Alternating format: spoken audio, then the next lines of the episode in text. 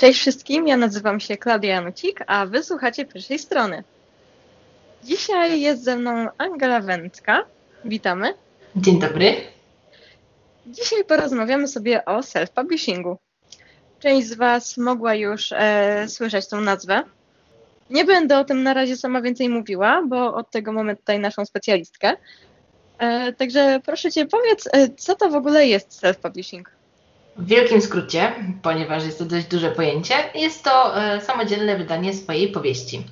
Jako autor e, książkę piszemy, a w momencie, kiedy mm, z różnych względów decydujemy się ją wydać samodzielnie własnym sumptem, za własne zasoby pieniężne i siłowe, em, decydujemy się na właśnie self-publishing. Jest to proces wydawniczy książki, który praktycznie niczym nie różni się od procesu tego z wydawcą, natomiast wymaga od nas, że będziemy jednocześnie osobą nadzorującą projekt, jego autorem, osobą od marketingu, e, inwestorem i w sumie jeszcze czymś na pewno, po prostu osobą, która cały ten proces koordynuje. Czyli nasza rola, tak jak w przypadku na przykład autorów wydających z wydawcą, nie kończy się na napisaniu książki, zrobieniu redakcji, tylko na przypilnowaniu tego procesu od A do Z. Czyli od samego autora i pomysłodawcy książki stajemy się człowiekiem, or- orkiestrą i, i całą firmą, całe, całe przedsięwzięcie jest na naszych barkach.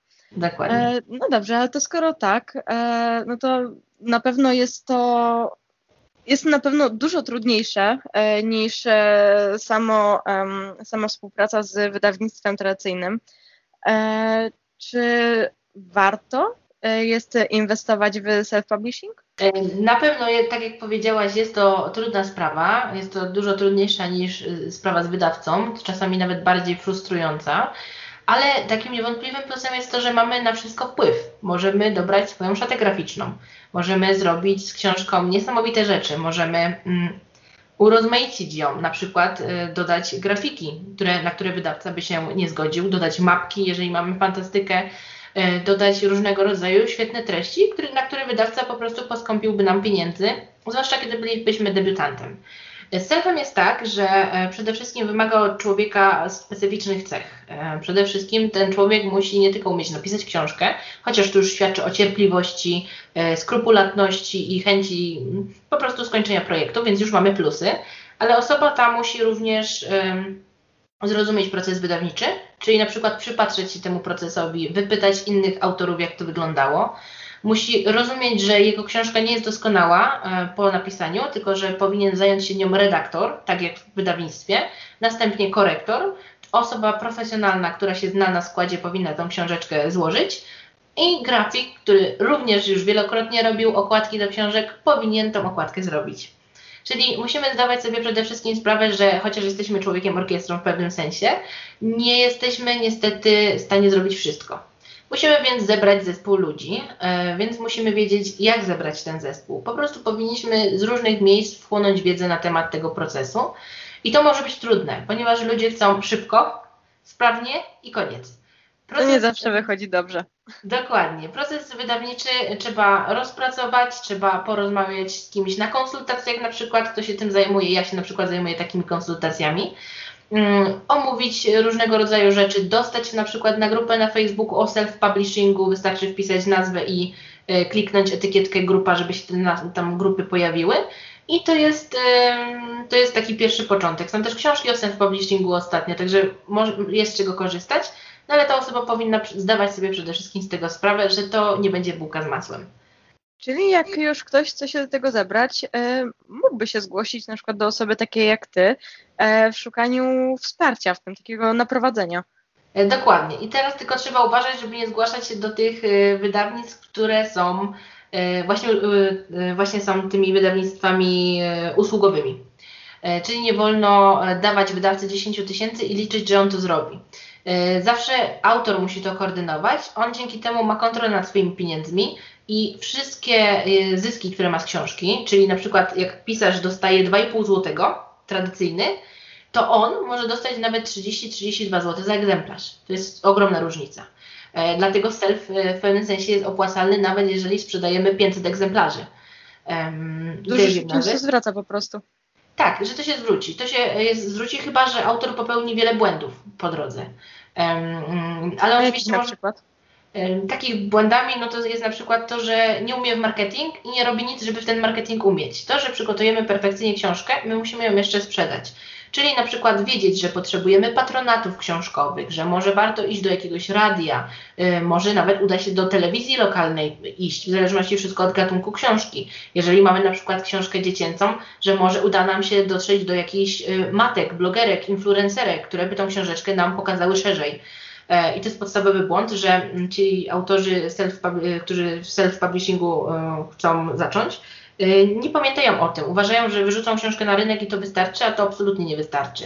Wielu z nich myli dystrybucję z promocją. To, że książka jest w księgarni online i że ktoś może ją kupić, nie znaczy, że ją kupi, bo ona ginie pod, pod nawołem innych książek plus reklam wydawnictw tradycyjnych. Także to jest bardzo ważna rzecz. Super, jeżeli autor zbierze e, blogerów, a autorzy bardzo często blogerów zebrać nie chcą. Więc to są takie naj, najgłupsze właściwie błędy. To, że autor nie zbiera e, społeczności. I autor, autorzy niektórzy myślą, też popełniają taki błąd, że ta społeczność powinna być zebrana dopiero kiedy będzie premiera, a nic bardziej mylnego. Jeżeli mamy trzy miesiące do premiery, to już powinniśmy o tej książce mówić, już powinniśmy e, kogoś interesować, już powinniśmy być na grupach książkowych i działać, żeby po prostu ta książka była widzialna.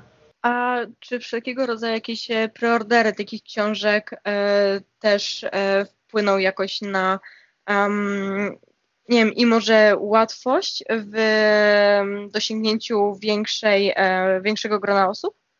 E, tak, w ogóle przedsprzedaż jest bardzo fajną rzeczą, ponieważ e, czasami mi się zdarzało tak, że już z przedsprzedaży mogłam opłacić koszt druku. Czyli nie inwestowałam ze swoich pieniędzy w druk, tylko już te kilka tysięcy udało mi się e, zarobić na przedsprzedaży.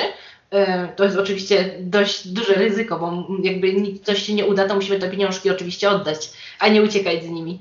Mm, także to jest fajna rzecz. Też, żeby ten preorder, preorder był taki, wiesz, ładniejszy, fajniejszy, trzeba pomyśleć, jak spakować tą książkę. Ja na przykład pakuję książeczki w bibułki, taką bibułkę gładką, zawiązuję, tak jak czasami ciuchy się dostaje e, e, różnego rodzaju. Daję naklejki, dodatkowe zakładki daję, cukierki, herbatę. Po prostu robię, żeby ta paczka była wypasiona, i kieruję właśnie tą swoją paczuszkę do, do, do kobiet. Na przykład ja mam moją grupą odbiorców w większości, w 90% są kobiety każdej książki, niezależnie od tematu i zawsze dodaję jakieś cukierki. Jeżeli wiem, że moja grupa jest, mm, są weganami po prostu, wegetariankami, to wtedy szukam cukierków bez cukru, szukam cukierków wegańskich, jest tego mnóstwo. Po prostu kombinuję, jak można jeszcze upiększyć e, właśnie tą przedsprzedaż. Także self to jest też ogromna ilość kombinowania, pracy kreatywnej, pracy takiej twórczej, rozmyślania nad tym, za którą no, nikt nam nie płaci. No na pewno e, wszyscy e, doceniliby w ogóle takie, e, coś takiego właśnie jak mówisz, że robisz, że jak ktoś jest weganem, to szukasz cukierów, cukierków wegańskich.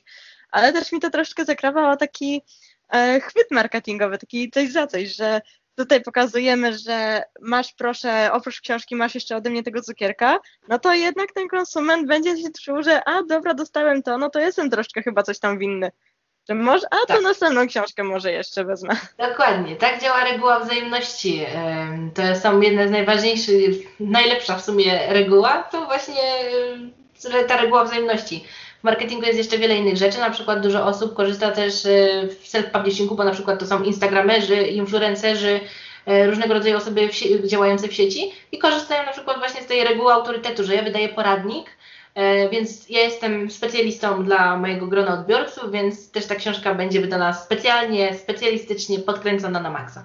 Także tak, jak najbardziej siedzę w marketingu też, najpierw zaczynałam od copywritingu, więc marketing mnie wciągnął bez reszty. Jestem też samoukiem i ogromnie uwielbiam marketing książkowy, marketing autora, wydawnictwa, także e, korzystam z tego wszystkiego jak mogę.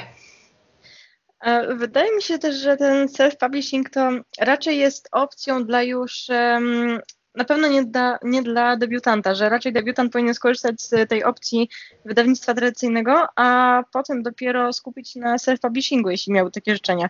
Um, myślisz, że to jest racja? Um, tak i nie.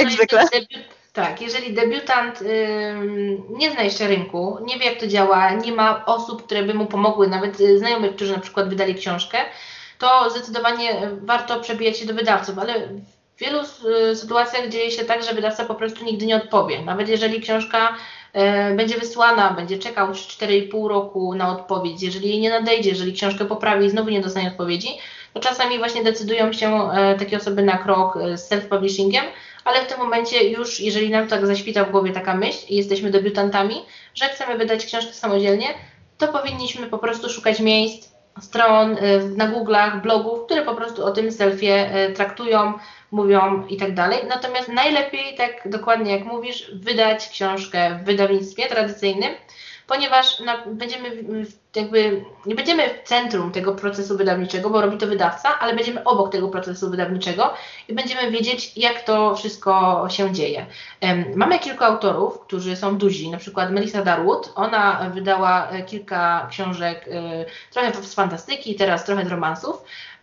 I zawsze skarżyła się na wydawców, że nie są oni, e, no nie ma tyle pieniędzy, ile by z tego chciała, nie ma tyle satysfakcji, ile by chciała i w tamtym roku zaczęła wydawać swoje książki samodzielnie. One odniosły niesamowity sukces. Ostatnia książka sprzedała się 10 y, tysięcy egzemplarzy samodzielnie, jako self. Zrobiła to własnoręcznie, za pomocą oczywiście różnego rodzaju porad, ale zrobiła to sama i nie opierała się tylko i wyłącznie na swojej grupie docelowej, tylko dzięki przemyślanemu marketingowi y, po prostu stworzyła sobie sukces. No ale na pewno też w tym pomaga już jakieś znane nazwisko, że jednak jak już się dotarło do jakiegoś tego grona odbiorców, no to wiadomo, że ono już będzie.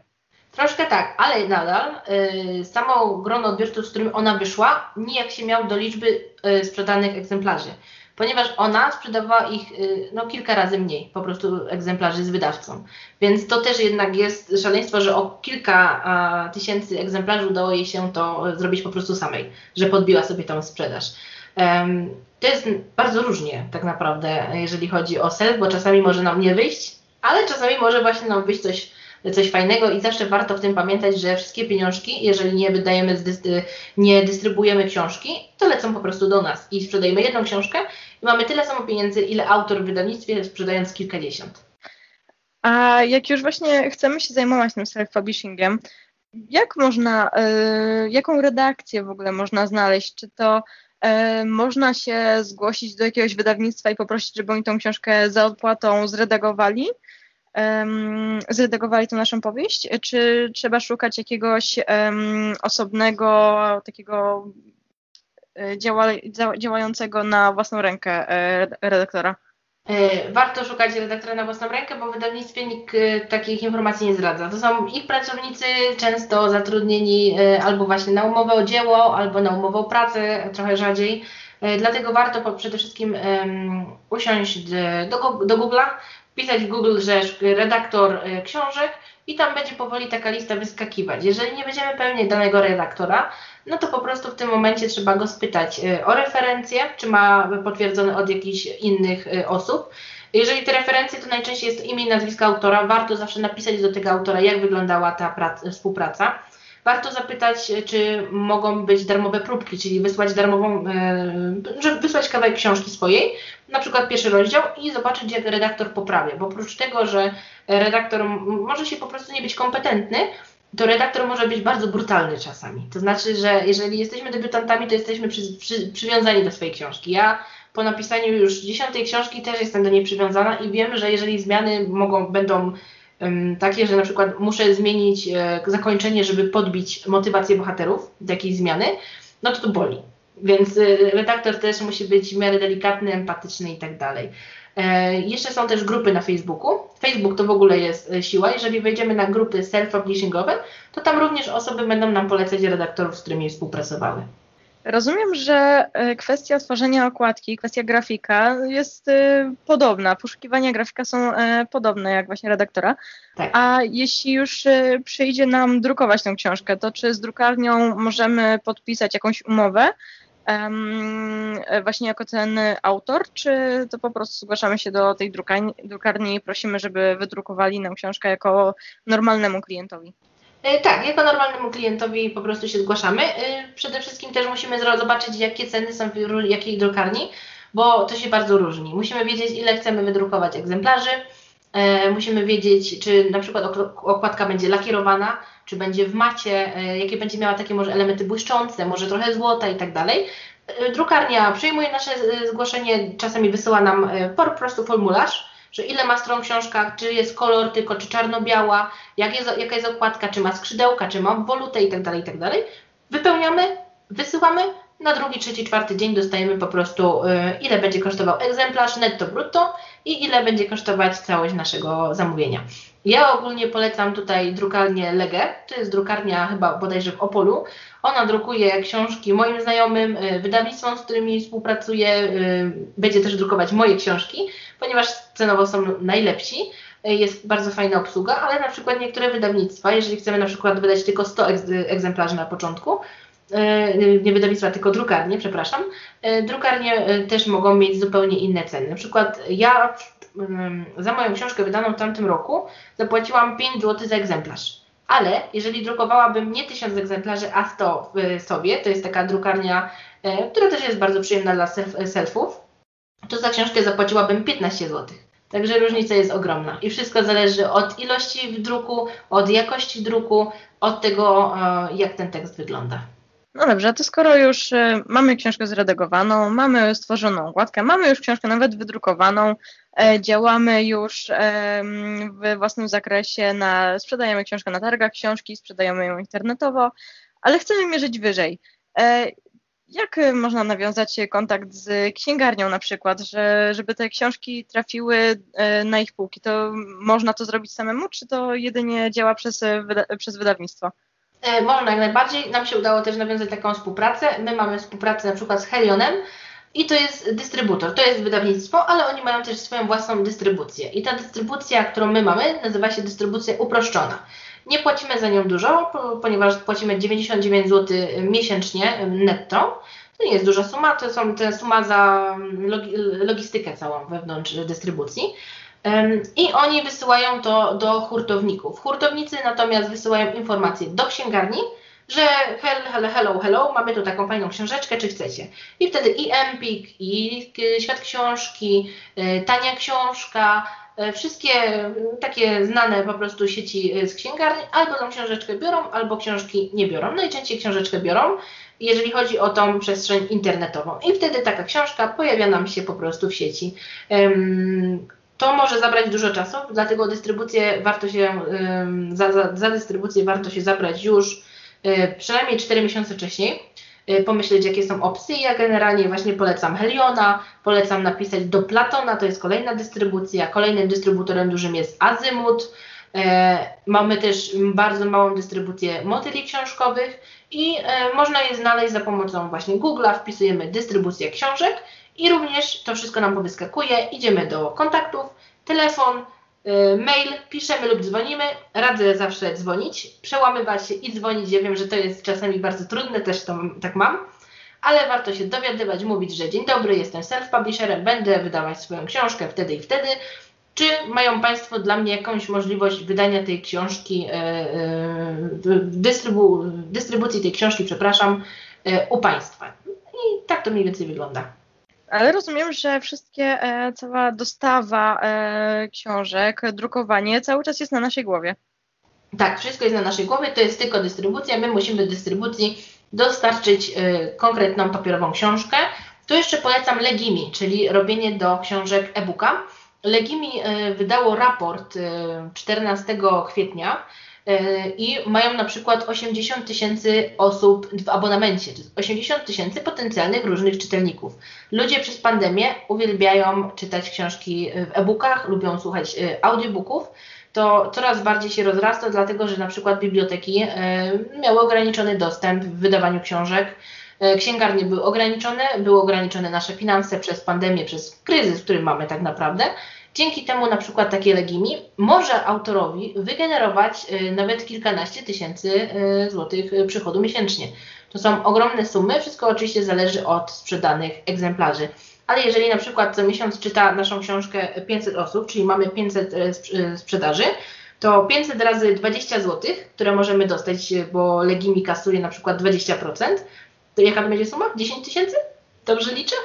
Chyba, Chyba tak. coś około tego. Tak, i taką sumę możemy dostać nawet miesięcznie, więc to jest niesamowicie opłacalne. I to jest dystrybucja, więc żeby zadziałać właśnie z dystrybucją papierową, musimy dostarczyć wydrukowaną książkę, z e-bookami musimy dostarczyć profesjonalnie złożony e-book w PDF-ie, EPUBie lub w MOBI. Miałam jeszcze jedno pytanie, mi się nasunęło w trakcie jak mówiłaś, ale kurczę, wyleciało mi z głowy. Mam nadzieję, że jeszcze mi wróci. I będzie ważne, e... tak, na pewno.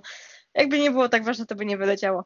A co w, e, jeszcze w takiej kwestii, e, czy, czy konsumenci inaczej może patrzą na książkę, która została wydana e, self-publishingiem, czy nie wiem, może porównują ją do jakiegoś gorszego sortu, bo przyznam się, że ja tak naprawdę nie wiem, nie skupiam się na tym, która książka została jak wydana, więc ja samego takiego podejścia nie mam.